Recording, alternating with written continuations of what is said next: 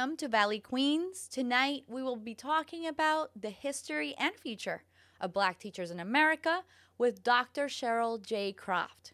She is an associate professor of educational leadership in Bagwell College of Education of Kennesaw State University, director of the Doctorate Educational Leadership, and director of teaching in the Urban South.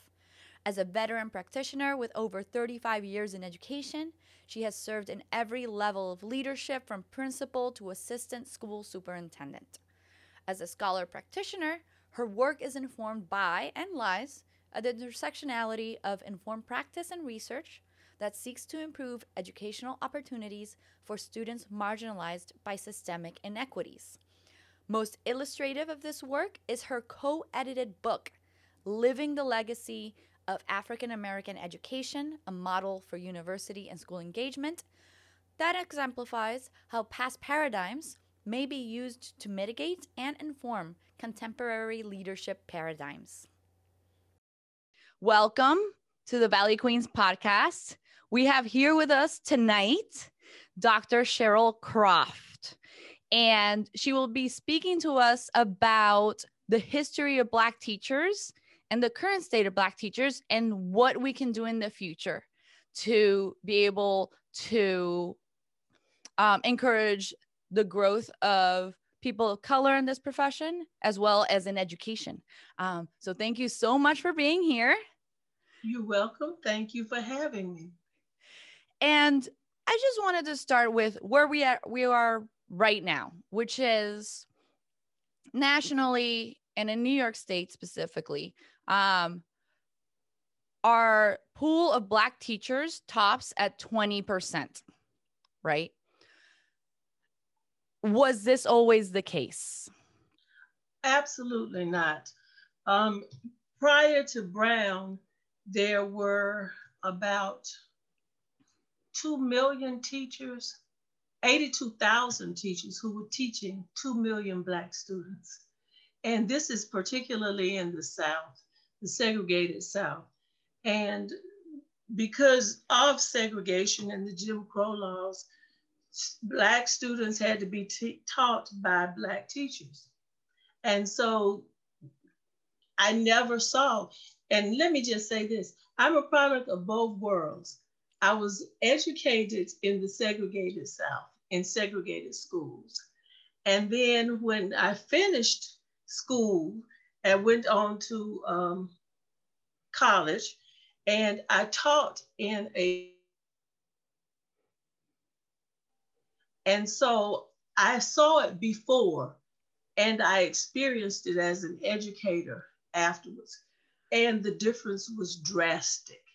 And to make it even um, more poignant, my first teaching job was in the school where I went to high school with all Black teachers. So when I came back to teach, it had changed so drastically. Not only did we not have a predominantly Black faculty, but it was integrated with faculty, and I hate to say it, who really didn't care very much about the children or about their progress. And so my mission was to replicate in many ways what I saw and what I experienced as a student. So the, a simple answer to your question is absolutely not. Um, it, particularly in the segregated South, the Black children were taught by Black teachers.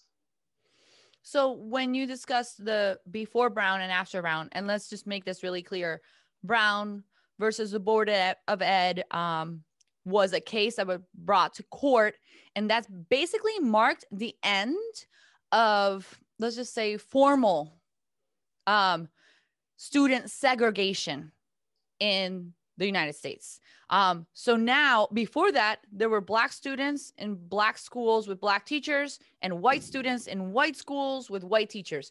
After that, Black students and white students needed to be in the same school. But what happened to the Black teachers? In mass, Black teachers and Black principals were fired. Um, principals who had been Black principals who had been principals of successful Black schools were sometimes offered the job as an assistant principal in a desegregated school. And the black teachers lost their jobs in mass. Some, some accounts as many as over 5,000 at least. And the major teaching force was just, they were wiped out. The, the thought was that um, the black teachers, because they taught in inferior schools, were incapable of teaching the white students. So only a handful were able to go into the teaching force. Um, it, it, and what's interesting about that is that schools had rituals and you could talk to almost any person who attended a predominant a black school in the segregated South, and they had some of the same experiences. Um, they had some of the same rituals. They had they had and they had teachers who had high expectations and aspirations. With Brown versus Board in 1954, and then Brown versus Board 2 in 1955, where the court said they could enter, they could integrate with all due deliberate speed the southern states, all of a sudden they put the brakes on. And what they actually start trying to do was to establish a, a dual system in reality, what they should have had before, right? But they tried to make, to bring in equity and equality in the buildings and that kind of thing. But they found it was too expensive. So given this expense, they just closed many of the black schools and mm-hmm. then bus the black children to the white schools where they were not welcome and where many of the children thought that they were inferior. Many of the teachers thought that they were inferior anyway. So when we have this en masse um, firing of black teachers, and also I want to add to that that obviously the black teachers that were are still working in the in the integrated schools um there was also retention issues as well. Um, so, what did we lose in terms of Black education when we integrated the schools and there were no more Black teachers? Like, what did we lose? Like, that's what we don't know because a lot of people right. haven't even heard of this or experienced that. Exactly. We already in the community had aspirations that was part, that was an integral part of our education. Every day in every class, the teachers inspired you. They told you you could be whatever you wanted to be. Um, we also had advocacy. They advocated for the students, for us to have the best things. What we did not have and what we thought Brown would give us was access to resources. And that's what we thought Brown would do. And instead, in, the, um, in, in the um, Lost Education of, of Horace Tate, he said we got a second class citizenship, a second class education, because we thought we were going to get the same kind of education that was afforded the white students. But in fact, we got an inferior, we got a far, far, far more inferior education than what we had been experiencing. The teachers had high expectations. Every day, like I said, they would they would inspire us to do better. And the mantra, I don't know whether you've heard this or not, but we were told you have to run faster, you have to run harder because you're starting behind the race line. When the bell rings, they said the other students have already taken off, but you're going to have to run faster. And that was that, that was something that was deeply ingrained in us. Um, so we lost that. Um, we lost our communities. And I think it's yeah. interesting. Um, uh, Gates talks about the striated community. Uh, Irvine talks about the community. But in my community, where I grew up, segregated community, I could point to Dr. Smith's house. I could, I could point to Dr. Davis' house. I could also point to Mrs. Morris's house, who was a teacher. I could, I could point to someone else's house whose mother was a, um, a domestic engineer. I guess that's what they call them now, right? Everybody, it didn't matter, lived in the same neighborhood. And I guess the reason I bring this up is because if everybody is living in the same neighborhood, then the education that is good enough for Dr. Smith's daughter has to be good enough for my father, who was a postman, or for another student's mother who was a domestic engineer. The, the level was the same, and the expectation for all students was the same. I think that's one of the critical things that we, we don't have now. We lost the community respect. And now, as soon, I won't say as soon as, because everything is a gradual pro a process, but people moved out of the community. And when they moved out of the community, the resources moved out of the community, um, the respect moved out of the community. And then, as it is today, you have the resegregation, but the resegregation is different because you have predominantly poor Black and Brown children and families in these communities. So you don't have the middle class and the upper middle class to sort of buffer and support. The bottom fell all the way to the bottom with um, with uh, desegregation and integration. So before we discussed what black students and actually black teachers as well in the black community benefited from and the fact that the issue was that there was obviously a lack of uh, systemic resources um, available and then brown versus board of ed happened. So what happened to so what are the students facing now after brown versus board of ed? Like immediately after what was the change? What was the drastic if there was a drastic change? Right. Yeah there was um well it took years for the desegregation to take place right and so as it gradually took place, you had fewer and fewer Black teachers, fewer and fewer Black principals. And like I said, you had the, all, not the demise, but you had um, the, the Black community. Um, it wasn't destroyed, but it was damaged. I, I, I think that's the best way to put it. It was damaged.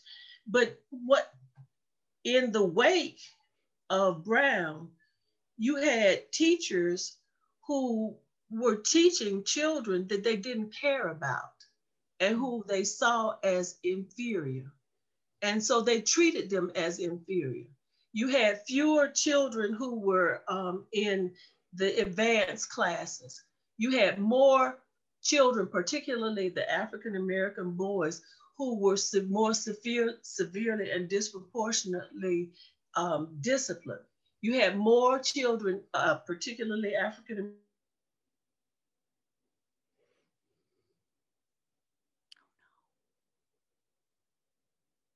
who um, who they would.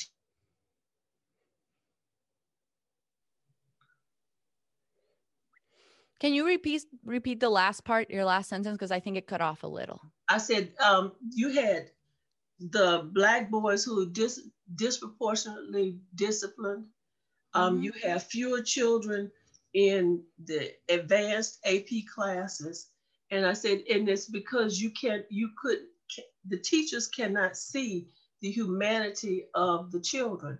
If I can give you um, a kind of illustration, and this came out of my class recently, they, we, there are two scenarios. One was a, a first grade little boy who um, urinated in the water fountain. Why? We don't know. Okay.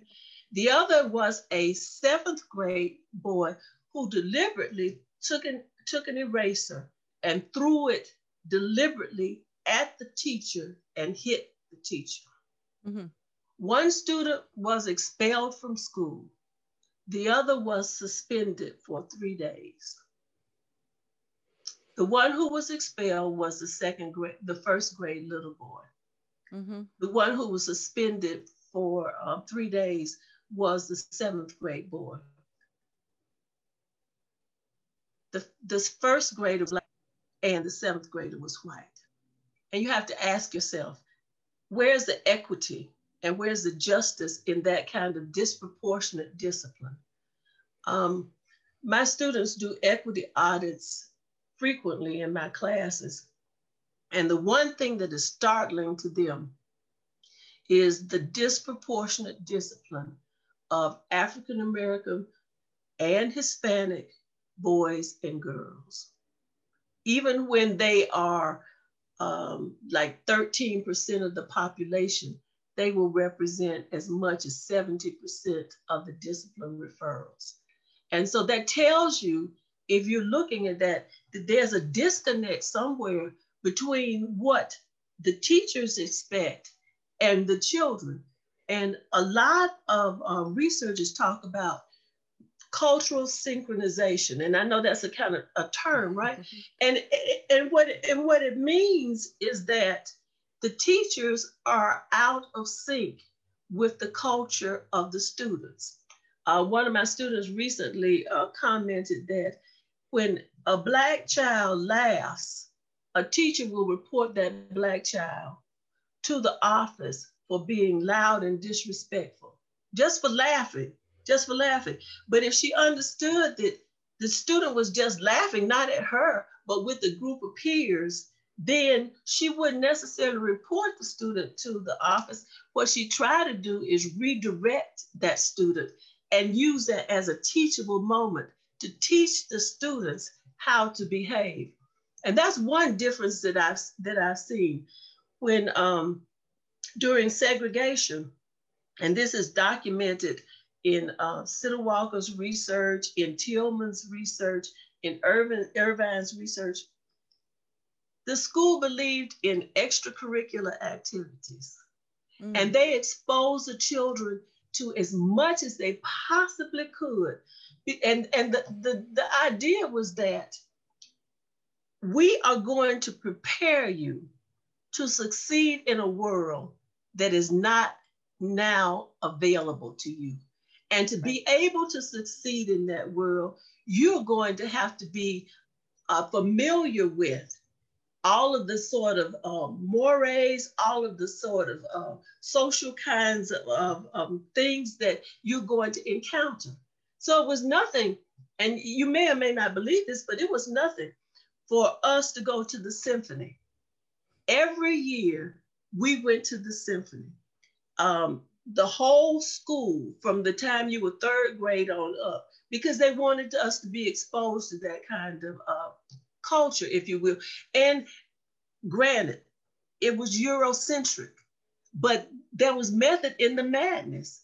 It was Eurocentric because they fully anticipated that we would go forth and we would we would be full participating citizens in a in a in a society that was dominated right by the Eurocentric um, uh, ap, um, I'm losing the word, but by Eurocentrism, right? Right. And so they prepared us. Um, another large part of it was uh, civic responsibility. They taught us that we were to be good citizens. They taught us what it meant to vote. Every mm. senior class was registered to vote. That didn't happen uh, by happenstance.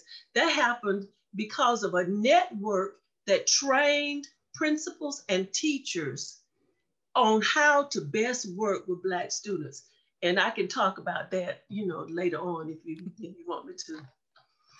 No, that sounds good because all of a sudden now we're talking about right after um, Brown versus Board of Ed, and then we're talking about current, like current, the current state of Black students. For example, like we are talking about disciplining, right? Still, um, black children are penalized a lot harsher in schools than white kids, especially black girls currently. Uh, and this is not only a national trend, this is also a trend that is happening in our own towns. Um, also, differential state test scores, um, as well as absentee days, number of absentee days, things like that. So, my question is from 1955 to now, what progress has happened? I say very little. Okay.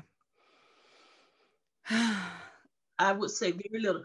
Between the 1960s up until the 70s, the achievement gap almost closed. And if you oh. think about the 1960s, with Johnson's Great Society and War mm-hmm. on Poverty, he put in place systematic, systemic structures that would help the disadvantaged. You think about Head Start that came yeah. under Johnson's program. If you think about the Pell Grants, that came under Johnson's program. Um, I was a recipient of a Pell Grant. That was the way I was able to go to a, a, an elite private school. Um, after that time, the 70s, and Scott Baker talks about this the paradox of desegregation, how all of a sudden they started wanting to have accountability and testing. And mm-hmm. this emphasis on accountability and testing, people bought into it thinking, oh, this is a good thing. We're gonna, we're gonna see how the children are progressing. But in, in, in point of fact, it had it had some disadvantages because what it did was it highlighted some of the gaps in education, but rather than closing those gaps and having programs to co- close those gaps, they came up with first a Nation at Risk in 1983 that highlighted all of the terrible things that were going in schools. And then you had Goals 2000. All of this was a march toward accountability. Before, it was a march toward equalizing and providing equity. Now it's a march toward meritocracy. You have to earn this. You know, you can't you can't just uh, live off of the, the government, right? The, who you you have to pull yourself up by your bootstraps, not thinking that some of the people they didn't even they had boots on from the beginning. They didn't have to pull the bootstraps up, right? And so then you had No Child Left Behind. That is in my opinion, one of the worst things that happened to education. And let, let me sort of backtrack.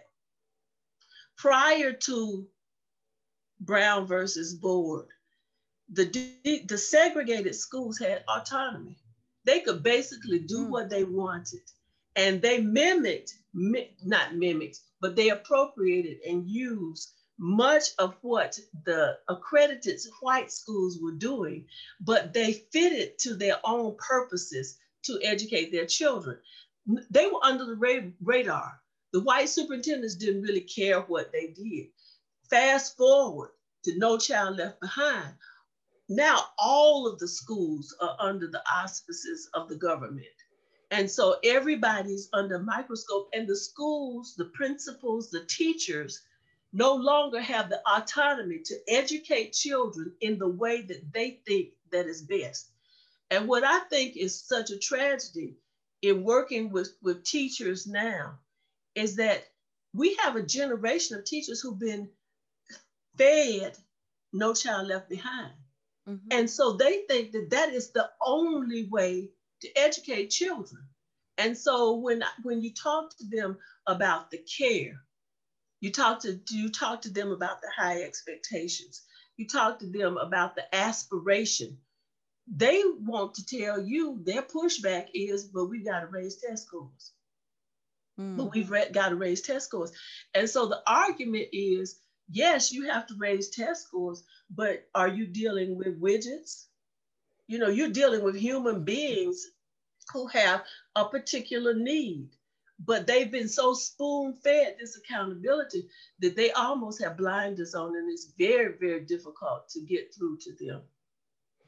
So with this wave of sort of like testing as a priority and as a tool for making decisions as to how resources will be allocated um all of this of course relying on a foundation of meritocracy which is the idea that like hard work begets rewards.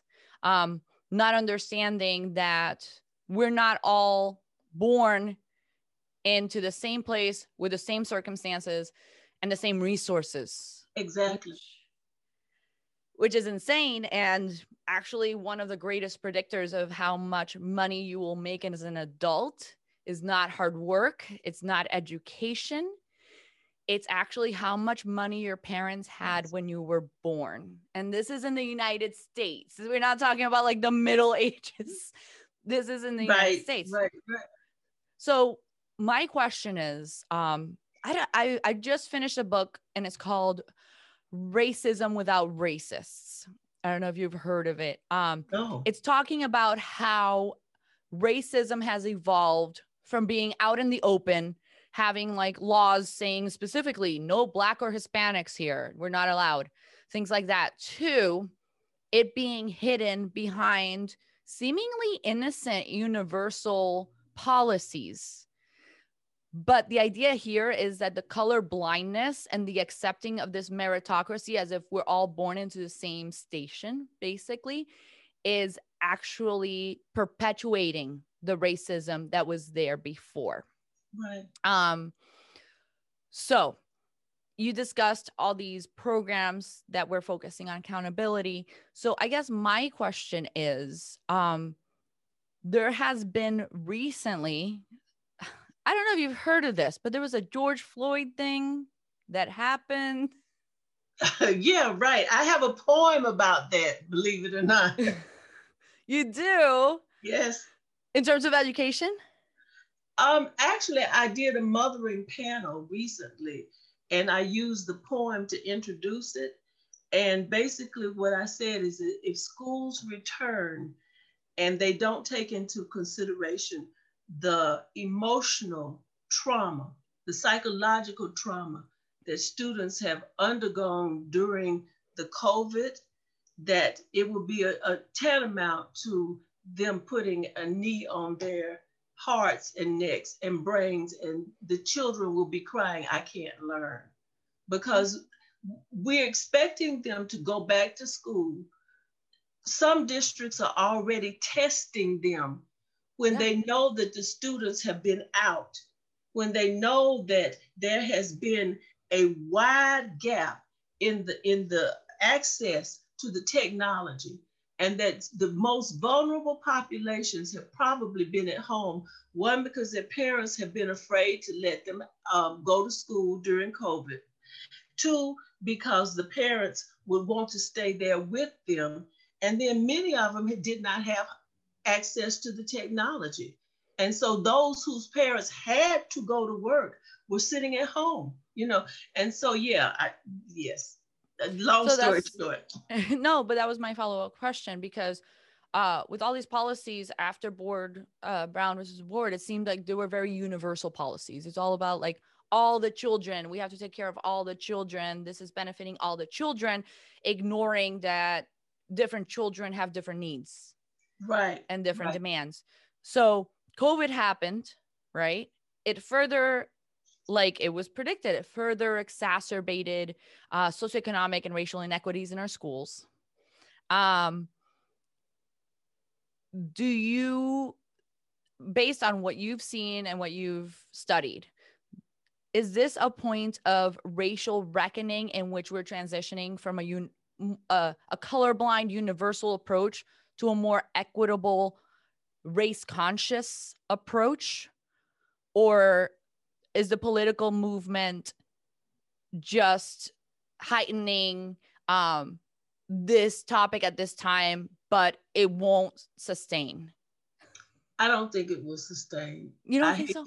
Oh. I, I, I, don't think so because um, anytime you have um, leaders who mandate that children come back to school and testing well, let, okay, let me give you a concrete example.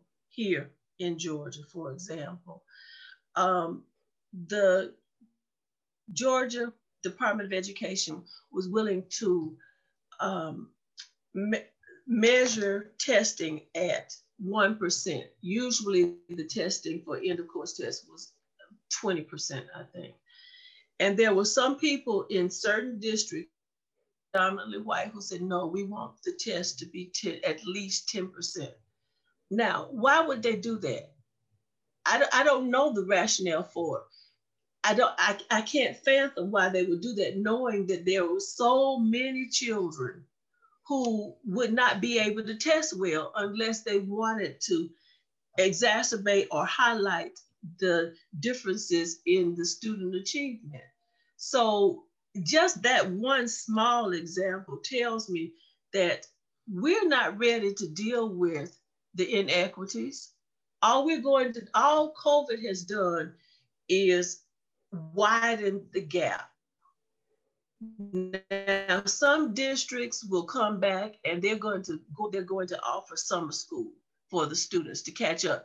And if they don't catch up in the summer, some districts have advocated for holding children back a whole year during COVID. Now, these are educators who are supposed to care about children.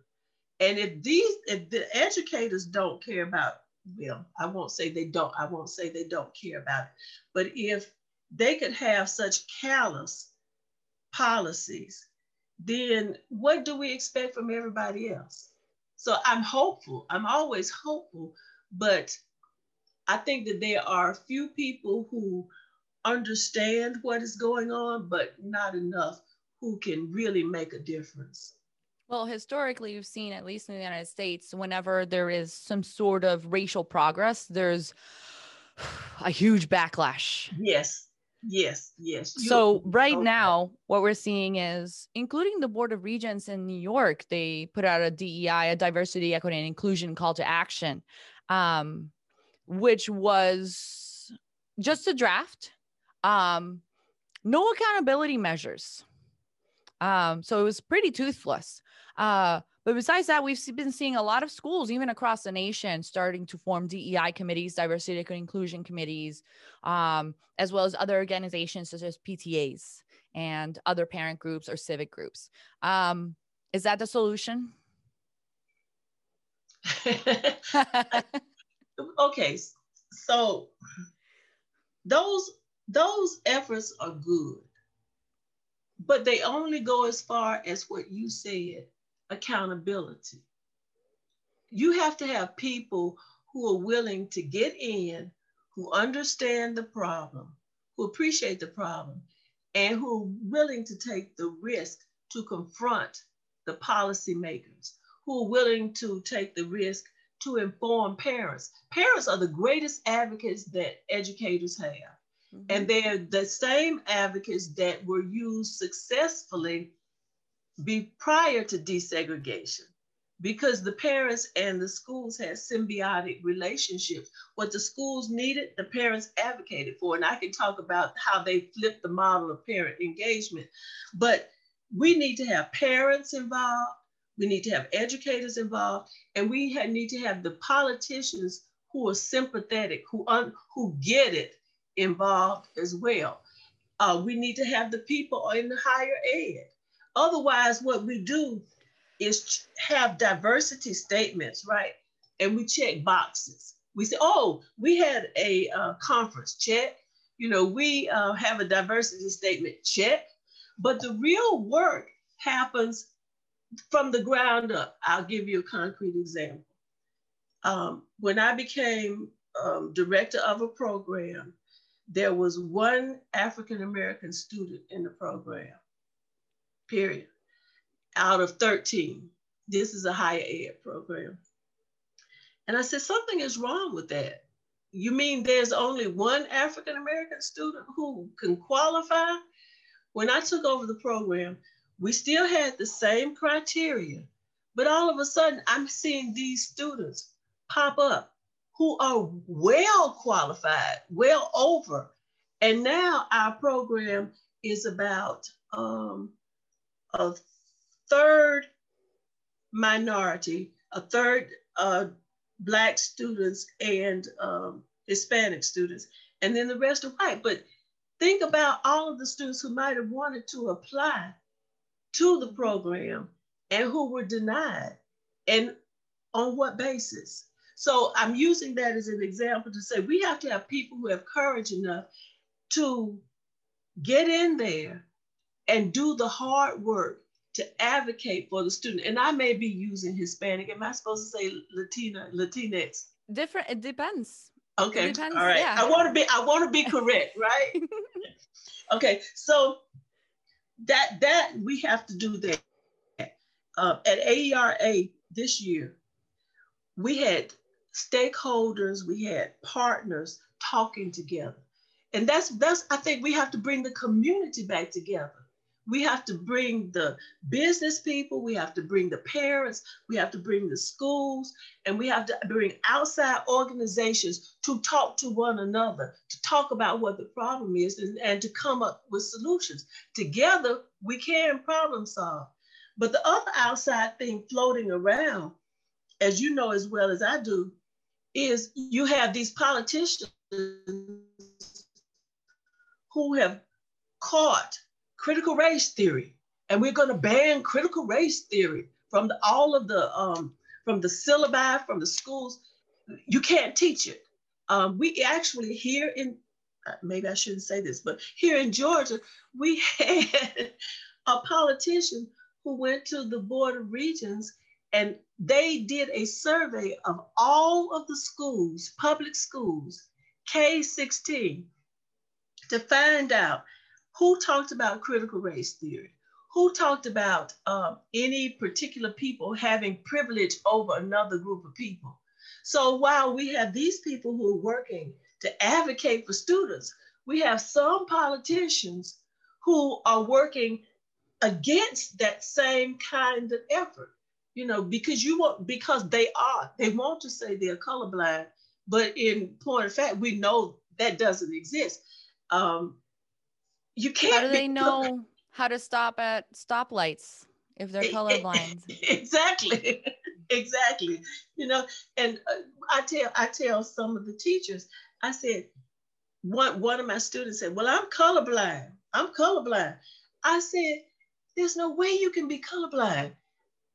I am not the same color that you are, and you know it." And then she just said, "Oh, yeah, that's right." you know, you just have to call it out when you see it. So that's a backlash right there. Yes. Yes. Um in terms of education and the history of education, what other sort of types of backlashes can we expect or are we starting to see right now? That's a tough question. Yeah, yeah, that that is, that is a tough question. I think what we're going to see is perhaps, oh, we've already seen it. I, mm. Okay, part of the backlash is the school choice movement. Mm-hmm.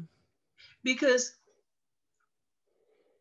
at least I can speak to Georgia and I can also speak nas- um, nationally. School choice became a big, big item. They were, they were, um, politicians were saying, well, we want your children to have the best education. If you look at New Orleans as an example, after Katrina, they regentrified so many areas in New Orleans, but some, and then they set them up as charter schools, right? Oh. And some of the, there for a time period, there were about 5,000 children who could not go to school because they had been redistricted out of the charter schools. And so that's one of the backlashes that we see now. Um, the charter school movement, they, they tout it as a panacea to the ills in the public school. And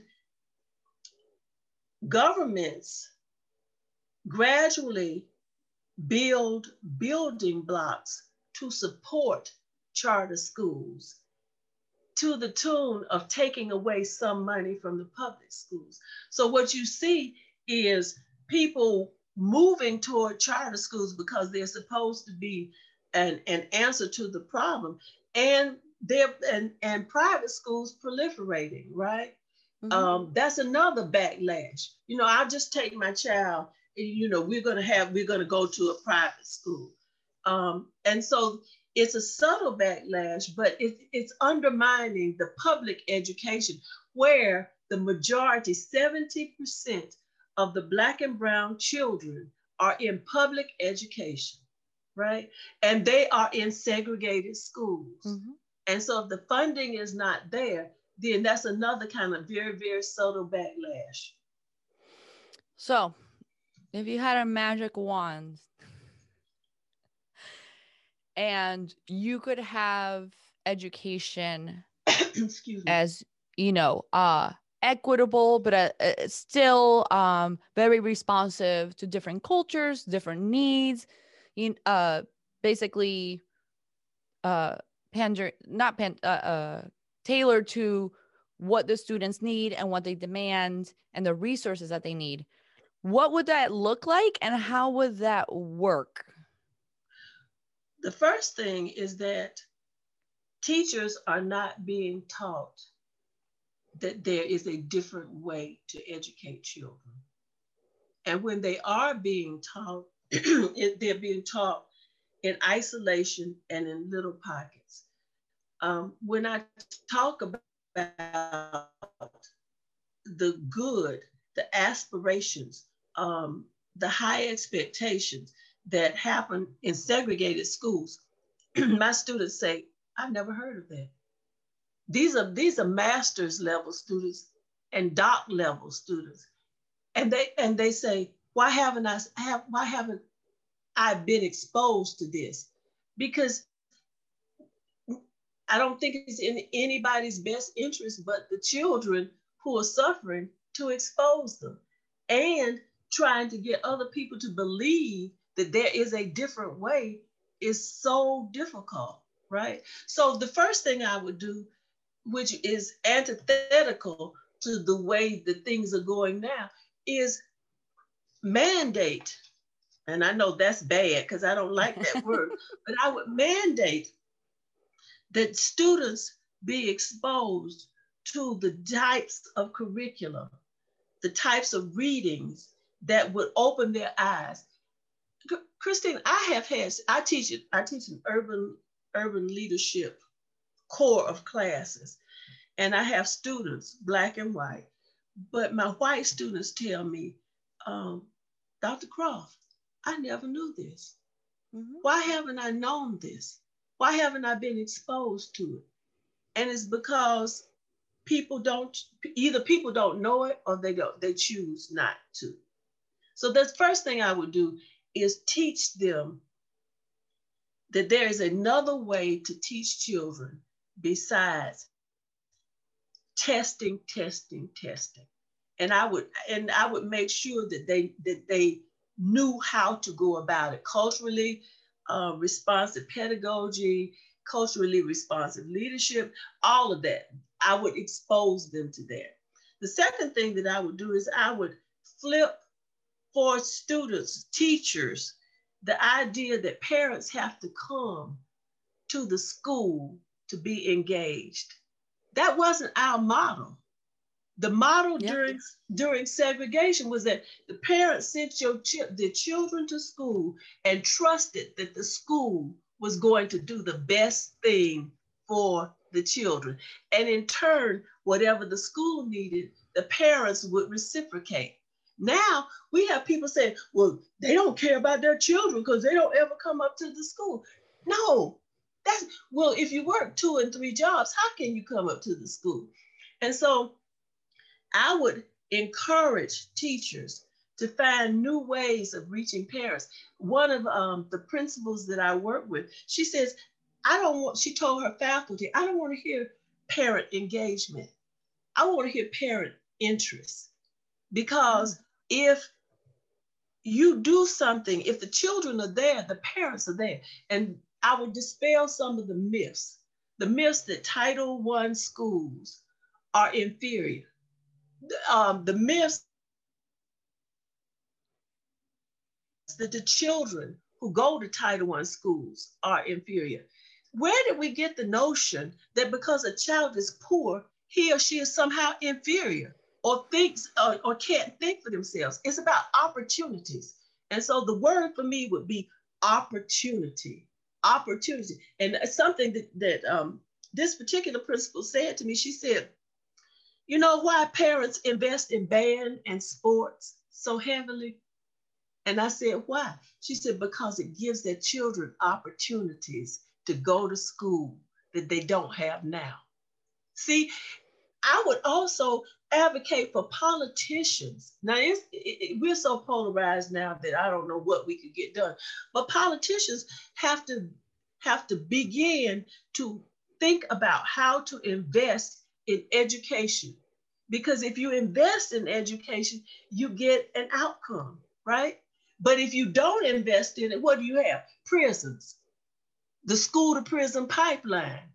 I, I, I was looking at some stats. Do you realize that we spend 20 on average between 20 and $40,000 a year to house a prisoner? And yet the average that we spend in the United States to educate a child is $12,000.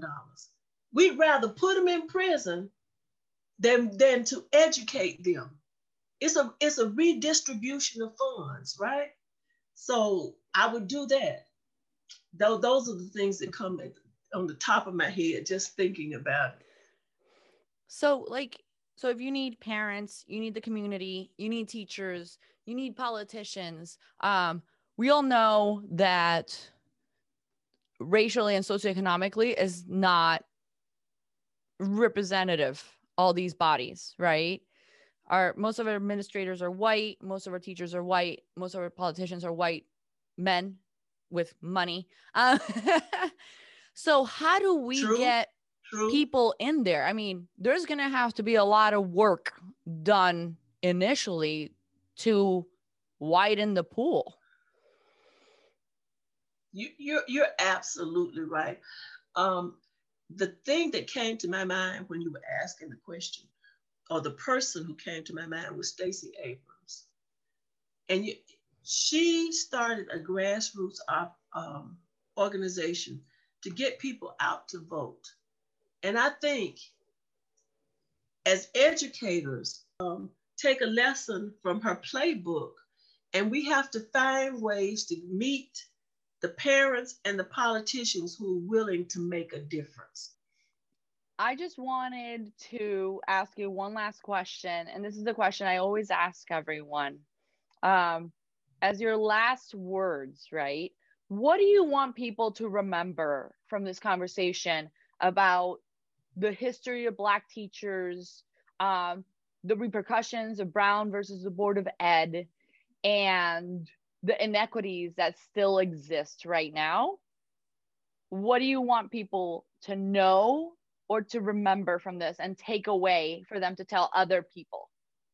I want people to, to understand that the way we are doing things now, the way we're teaching children now, is only is is very one-sided. It's very myopic, and it's not designed to build equity. It's not designed to build in the best educational experiences for all children.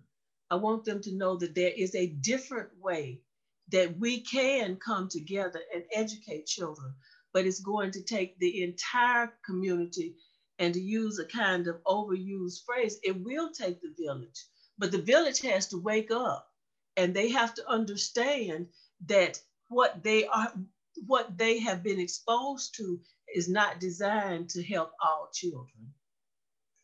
And that the historical model of the way teachers taught during segregation is a good place to start for all teachers, whether the children are black or brown or blue or purple, for all children. well, if they're blue, I hope they go to the doctor really. I do, soon. right? they might have COVID. well, thank you so much for teaching us and talking about this very prescient issue. Um, because when it comes up, either there's defensiveness or there's just a lack, there's a gap of knowledge in this issue. It's almost as if it just happened out of the blue. It's like, right. wait, we don't have black teachers. Wait, we don't like have Hispanic teachers. We don't have that many Asian American teachers or That's Native true. American teachers. Like, That's where true. did that come from?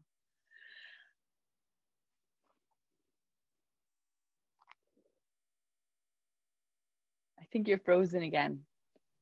Um, oh, okay, we're back. Yeah, you're back. So thank you so much for teaching us about this.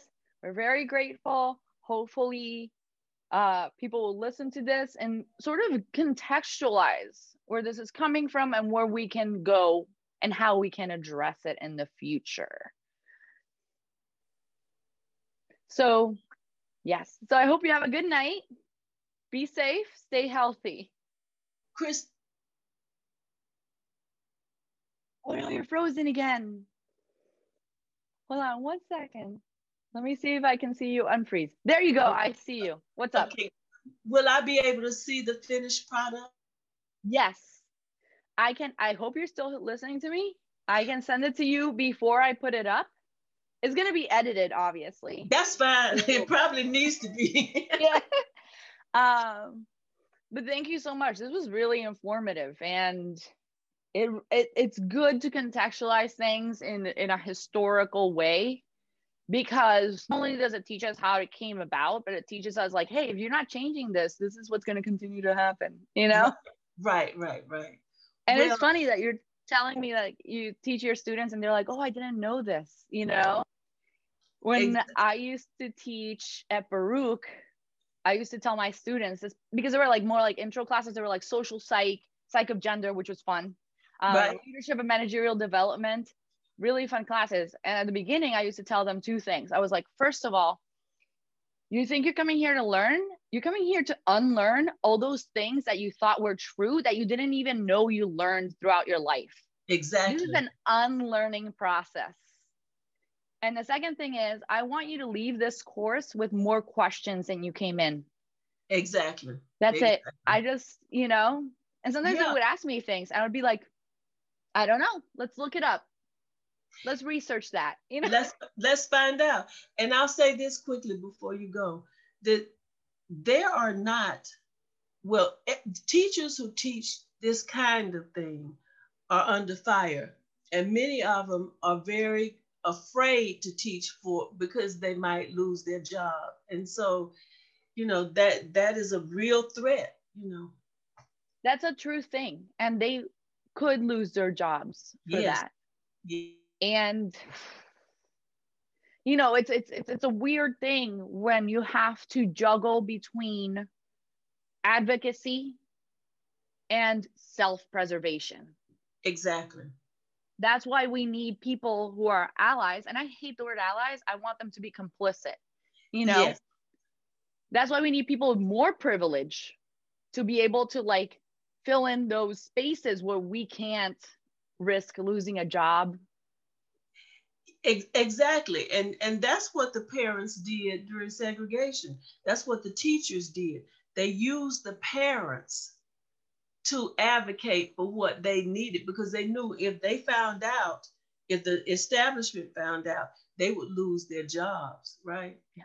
And if I can say this quickly, I was in a class with a gentleman, a white gentleman, and he said, You know, I admit that I have privilege and I can fight until it gets hot. But once the battle gets hot, I always have an escape hatch because I'm always white. He said, yeah. my, my fellow blacks, black comrades in the struggle, they don't have that. Mm-mm. You can't and, escape it. You can't go to a safe place because even in your home, it's not a safe place. You turn on the TV and it's reminding you how you're a second class citizen. You go to sleep, you might get shot. Exactly, exactly, exactly and nobody is working with the children to help them understand in the last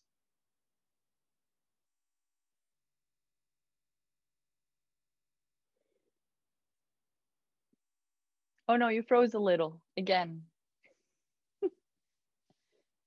I don't know if you can hear me, but you're still frozen. Let's see still frozen. Yeah, I'm back. Oh, you got unfrozen.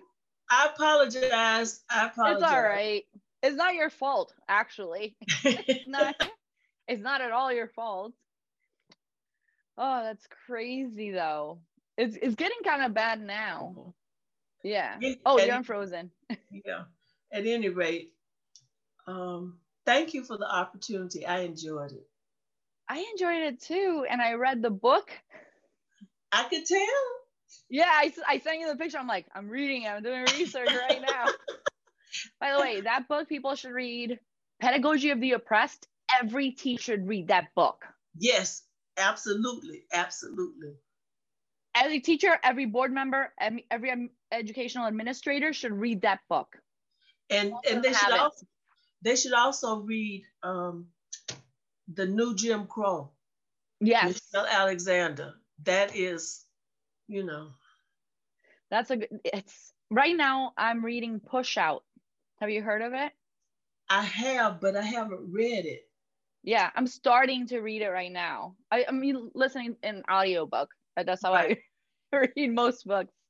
Are you familiar with um for white folks who teach in the hood and all the others? Somebody recommended that book to me. Yeah, that is it good? Yeah, it is. It is. It is. It is. My students, those who have never been exposed to anything, they really appreciate that book. Oh, okay. That's interesting. Yeah, I've been going through a lot of these books lately, and I'm just like, the one that really got to me also, like, that I, I, I mean, I know racism exists. I know how bad it is. But when I read it, I was like, wow, this is a lot worse than I thought. It was uh, Nobody oh, by to... uh, uh, Lamont Hill. By Marc Lamont Hill. Okay. Oh, it was a lot though. It was like one right after the other, just examples and just like contextualizing it. And, and I'm like, okay, everybody already in my town, in my little town in Long Island, thinks I make everything about race. I read that book and I'm like, oof, this is it's even worse than I even thought. so yeah, I highly recommend it. And I think you froze again. No, I fro- like that book was great. Um, yeah, and been learning a lot. It's never it never stops. It never stops. You know. Yeah, yeah, yeah. All right. Well, thank you so much. I'm gonna let you go do your thing, and I will send you a recording before I put it out, so you can watch it and you can tell me what you think. We'll probably edit out the parts that were frozen. Okay, but th- that's good. Or, or, or the or the or the parts where I was trying to think of the word and it just didn't come right. Hmm. That makes you human and therefore like approachable and likable.